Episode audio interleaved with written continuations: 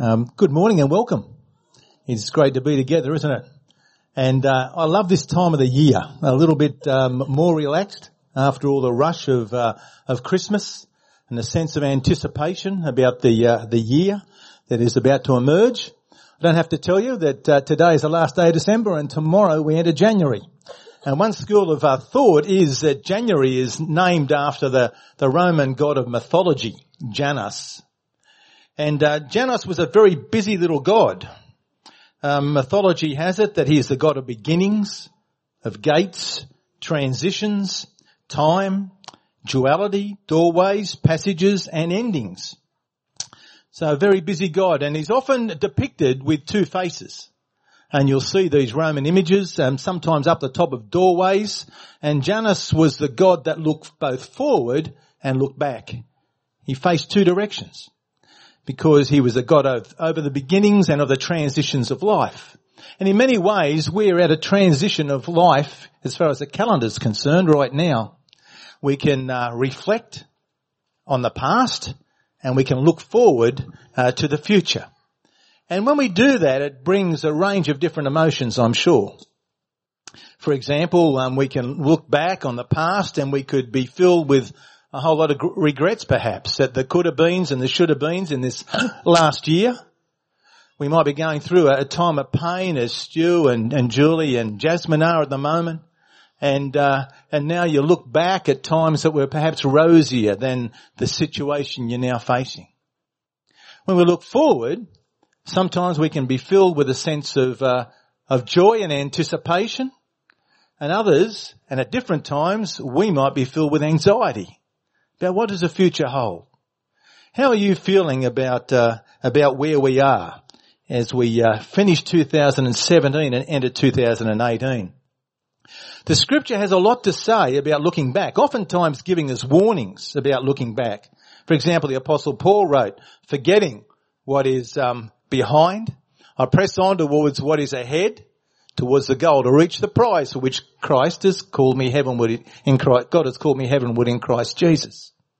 And uh, Jesus said, no one who puts his shoulder or his hand to the plow and looks back is fit for the kingdom. And perhaps the most uh, famous um, example of looking back was Lot's wife.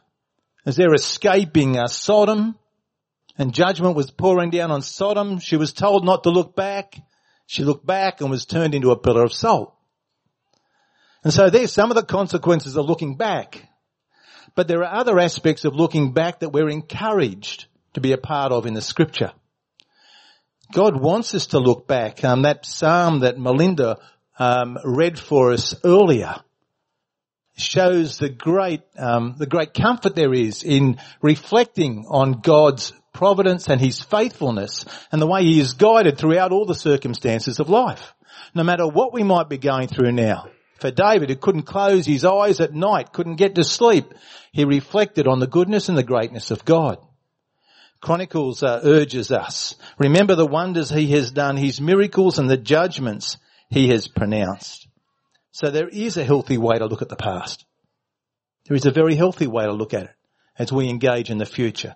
And today I invite you to, to do that, to be like this little God Janus and to look both back and to look forward. And inside your newsletter, there's a, a, time of reflection, some sheets that might allow you to reflect on your own life because I don't want this to be something I'm just speaking into.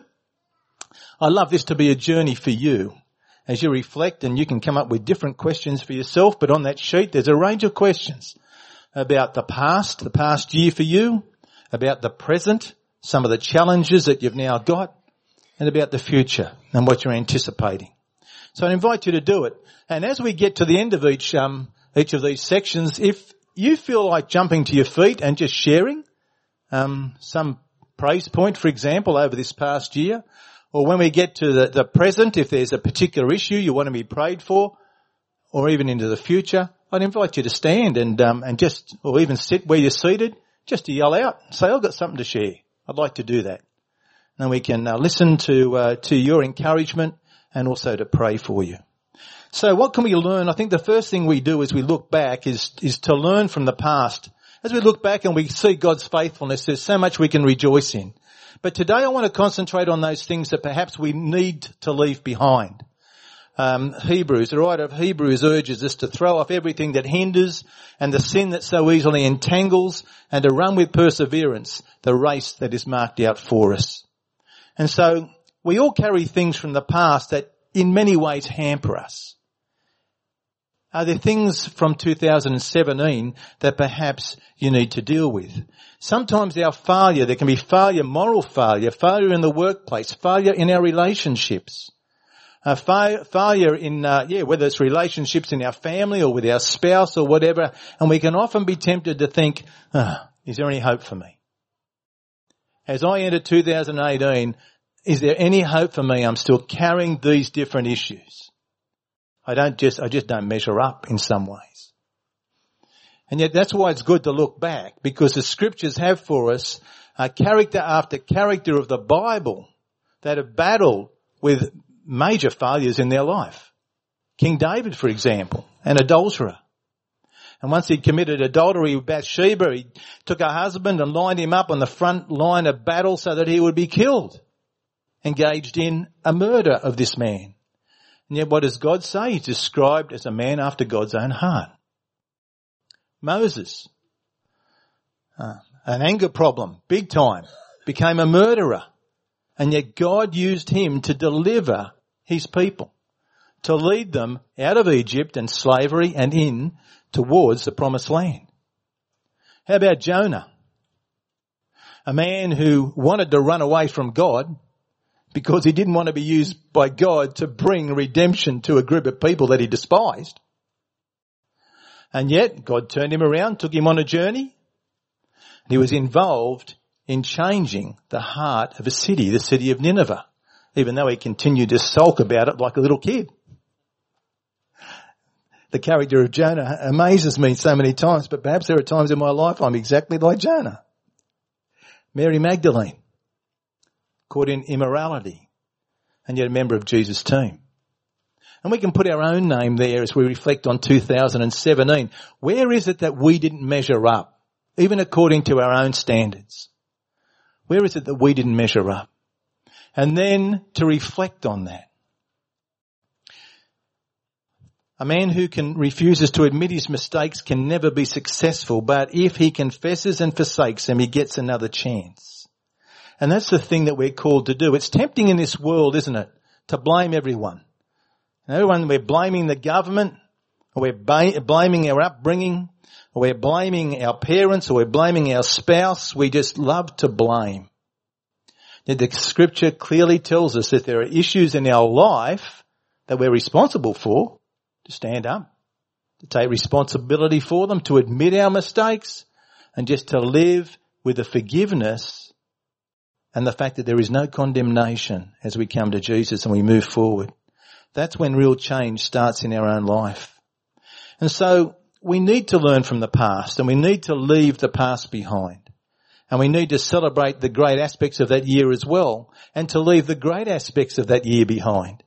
Because sometimes our successes in the past can hamper us and dominate our lives as much as our failures in the past can. We can get to a stage in life and we think, well, I've done that before. You know, I'm resting. Oh yeah, I used to do that. That was good in that season of life. God's used me before, but hey, I'm getting too old for that now. How are we going to, how are we going to live life to the full in 2018? If that's our attitude, living on the past successes of our lives. So, a time of reflection. What are you praising for, God for in 2017? What lessons did you learn perhaps? And what do I wish I had made more time for? Philippians, uh, Philippians 3, that verse I quoted before. Paul writes, forgetting what's behind and straining towards what is ahead, I press on towards the goal. The past is the past. And we need to let that go and we need to deal with that in the right way. Scripture gives us a wonderful account of the way two of Jesus' disciples dealt with um, their errors of the past. Both Peter and Judas were Jesus' disciples. Both Peter and Judas denied Jesus. Both Peter and Judas were devastated by their own failure. But they dealt with that failure in completely different ways, didn't they? Peter denied Christ three times. He knew that because the rooster crowed and then uh, Matthew records this for us. Immediately the rooster crowed, then Peter remembered the words Jesus had spoken. Before the rooster crows, you will disown me three times. And he went outside and he wept bitterly. Can you imagine how Peter felt? He was, a man that had uh, lived closely with Jesus, been used by Jesus over his three years of association with Jesus. He'd be sitting thinking, is there any hope for me? I didn't even have the guts, so to speak, the intestinal fortitude to stand there and to acknowledge that I was a follower of the Lord. Surely there's no way God can use me now. But Peter stopped regretting the past, he repented and he focused on the present and on the future. Judas, on the other hand, reacted quite differently. Matthew records for us when Judas who had betrayed him saw Jesus was condemned, he was seized with remorse, he returned the 30 coins to the chief priest and said, I have sinned. I have betrayed innocent blood. They said, what's that to us? That's your responsibility. So Judas threw the money in the temple and he left and he went outside and hung himself. So one goes out and commits suicide another one repents bitterly and his life takes a completely different change. It's interesting on the morning of the resurrection when Jesus met Mary, he said to Mary, Mary, go and tell my disciples and tell Peter. Now why did he say and tell Peter? Was it because Peter wasn't one of his disciples? Go and tell my disciples and tell Peter? No. It's because he knew Peter needed some encouragement along that particular part of his journey. Jesus knew how Peter was feeling. Jesus knew Peter needed to be encouraged. And here's Peter, who had denied Jesus those three times. And yet just 50 days after the resurrection, 50 days after the denial of Christ, here he is standing boldly presenting the case for Christ in a way where 3,000 people repented and were baptized that day. What an amazing transformation in a man that had endured failure. He grabbed hold, he re- admitted his responsibility, he repented, and his life was turned around. Completely. He was able to seize the present and to enter into the present because of the way he dealt with his past. And so the present's a priority for us today. Because what we do today will also determine what our future is like. And that's not to suggest that God can't somehow dramatically intervene with whatever decisions we make. God can. But so often our future successes depend on the decisions that we make today and the way we deal with our past. And the time for a fresh start is now. So what are the key challenges that you are facing now at the turn of this year? Is there something that comes to mind, a key challenge that you're facing? And the question for us is, have I invited God to be a part of that? Have I wanted to see God's plan and my part in God's picture right in the midst of this circumstance that I'm going through? So just um, reflect on that and Make some notes on your, on your page. If there's anyone that wants to be bold enough to, to share with us some of the challenges that they're facing in life right now, then we can leap into the future. Okay, we learn from the past, grab hold of the present, and we leap into the future. As you anticipate 2018, what will it hold? We can be sure of um, three things. It's going to be hold uh, to hold new problems, new pressures, and also new possibilities. And we've got two ways to deal with that, either through fear or through faith. And obviously God wants us to step out in faith. For God has not given us a spirit of fear, but of power and of love and of a sound mind. This is an exciting time to be alive. Sure, the world out there is going crazy. But with Jesus, it's an exciting time to be alive. And God keeps opening new opportunities for us. For the gospel, to enjoy life together, to enjoy our families, to make a difference in this world in which we live. There is so much for us to grab hold of and to step out in faith. And we, and obviously as we step out, there's an element of risk. And so whenever we look at the future, we need to begin with the end in mind and to ask the question, if we're looking at 2018, what is it that I am wanting to harvest or God wants me to harvest in 365 days time? It's no good just hoping for a future that somehow is miraculously going to spring into mind. God calls us to be proactive, to work with Him, to seek Him, to be led by Him, to go on a journey with Him. Our relationship with God is a relationship. It's a relationship of trust. It's a relation, and it's a relationship that is constantly moving. So what is it that you believe God is calling you to harvest in 365 days time? Because if we're going to harvest something in 365 days, we've got to start cultivating now. Got to start cultivating. I just looked over and saw John Williams as I'm talking about cultivating. He's a nurseryman. You know, he wants to get his stuff ready to sell. And so he's got to start cultivating. He's got to start striking his plants, putting them in the ground. Um, you know, as a, as a former accountant, I, I remember when we, we bought a sugarcane farm, had that for five years, and I love that time of, of life.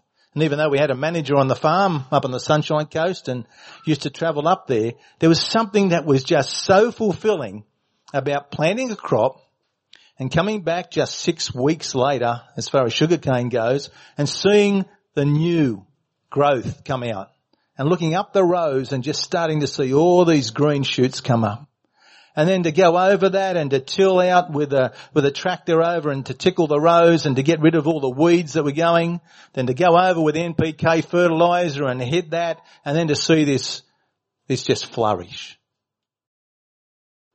We had the end in mind. We wanted to produce a harvest.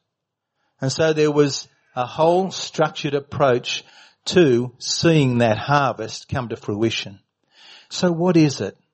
For you and what is it for me? What do I want different in my family? What do I want different in my finances? What do I want different in my personal walk with God?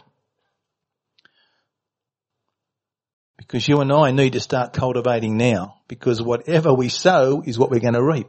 That's a principle of life, principle of scripture.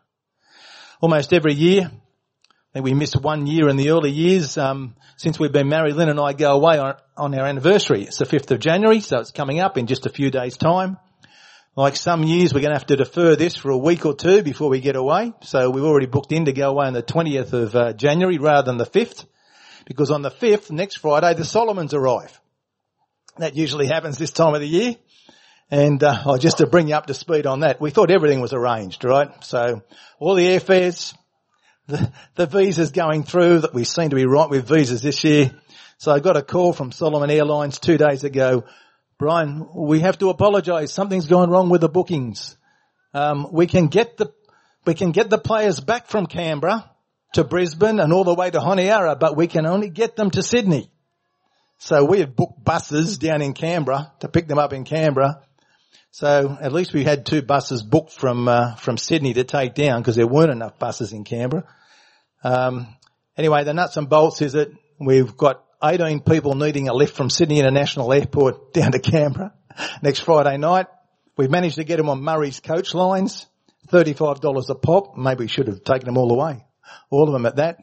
And so now they'll arrive down there in a campsite two o'clock on Saturday morning. So, um, that'll be okay. They don't have to play for a few days but you kind of think you've got these things. So that's my usual anniversary with Lynn of these past years.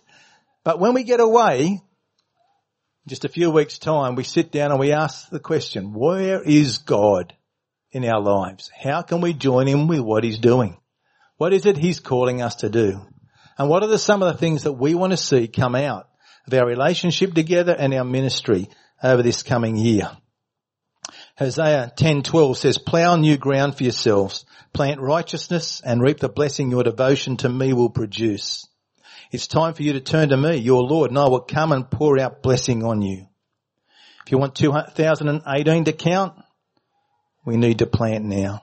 And we need to cultivate our relationship with God. So how do we cultivate our relationship with God? There are some things that are worth just going down and, and maybe mentally just checking off. How many of these you can identify with and how many of these encourage you to cultivate your relationship with God. uh, reading the Word of God is obviously um, the first and primary one. And um, Sue Dunn, where is she? I want to thank you, Sue, again, because um, a bit over a year ago, Sue told me she'd been reading, doing the reading um, Bible in a year, um, the uh, Nicky Gumbel HTB um, app, and just reading through the Bible every year. And I started that on the 1st of uh, January, and it's been absolutely an amazing blessing. And so you can download that, it's free on your phone. I still love to read the scripture in my Bible, so I get the app out, read that and then come back to summary and to read that. But it's been the most fulfilling year for me in terms of my spiritual walk and in really getting into the Word of God. Um, whereas before I'd battle with getting through these things, but it was a, um, a method that I was able to relate with and to move through. And obviously, um, we need to to um, to be reading God's word, be engaged in prayer wherever we are, not just during our quiet time, wherever we're walking, whatever we're doing, taking time to listen to God, being part of a small group. We're reconstituting our small groups again this year, and if you're interested, you're not in one, you want to be, uh, have a chat to Luke um, after our service, and we can start to do that. I really find that reading biographies or autobiographies of people that God has used has been an, an amazing encouragement for me. Um, in terms of my uh, spiritual growth, just the way these people were able to reach out and God just met them and guided them and used them. Obviously speaking with trusted friends and serving God. We grow in our relationship with God by serving in mission or wherever that is. Most of my growth as a Christian, apart from God's word, has happened as I've served as I've moved out and I've trusted God. I said, God, I don't know how you're going to do this, but this is your work. And it's developed my sense of trust and my faith as I realize that for God, nothing, absolutely nothing is impossible. So um, that's some things. And then we need to honour God with our requests. So as you start this year, can I ask you to aim big and to honour God with your requests? because God is honoured by the measure of our faith. I read with interest a story of an incident in the life of that uh, great French conqueror, Napoleon, Napoleon Bonaparte. And the story is told of um, of he and his and his group that had uh, conquered uh, yet another island in the Mediterranean Sea, and they conquered it at the um, at great expense in terms of lives and all those aspects of, of the battle. And after the capture, um, Napoleon and his generals had gathered for a celebration. They were all talking about things and then a young officer came to want to speak to Napoleon. They wouldn't let him in. And yet there's this commotion and, and they're saying, no, you can't go and see Napoleon. And, and anyway, in the end, Napoleon heard the commotion and said, let him come to me. He said, what is it you want? The young officer said to him, I want this island. And the generals just laughed. They just totally laughed. They were thinking to themselves, hang on a minute. We've battled for days and days and days. We've lost so many lives and you're coming to ask for an island? Amazing thing happened. Napoleon asked for a pen and a paper and he signed the island over to that young officer. The general said to Napoleon, why did you do that? Napoleon said, because he honoured me with the magnitude of his request. He honored me with the magnitude of his request. That is an amazing thing. That was a human doing that. Can you imagine what God does when we honor him with the magnitude of our request? Because the Bible says this is the confidence that we have in approaching God. If we ask anything according to his will, according to his will, he hears us. And if we know that he hears us, whatever we ask, we know that we have what we ask of Him. We worship an amazing God who does want to bless us, who does want to enable us to do His will, but He wants, and He wants to reward us according to the magnitude of our request. So what are your goals? They're all there for 2018 for you to think about. What goals would you set if you thought you could not fail? What price am I willing to pay? What sacrifices am I willing to make? What are you longing to see God do in the year ahead? How do you want to grow? What are the two major goals? and we can approach this year with confidence. I'm reminded, um, for those of you who've got young kids, I, um, I just loved our kids at that age of life. I still love them and uh, just a different stage of life. But I remember, and um, one of our little kids, I was saying prayers with him one night, probably about six at the time, tucking me into bed.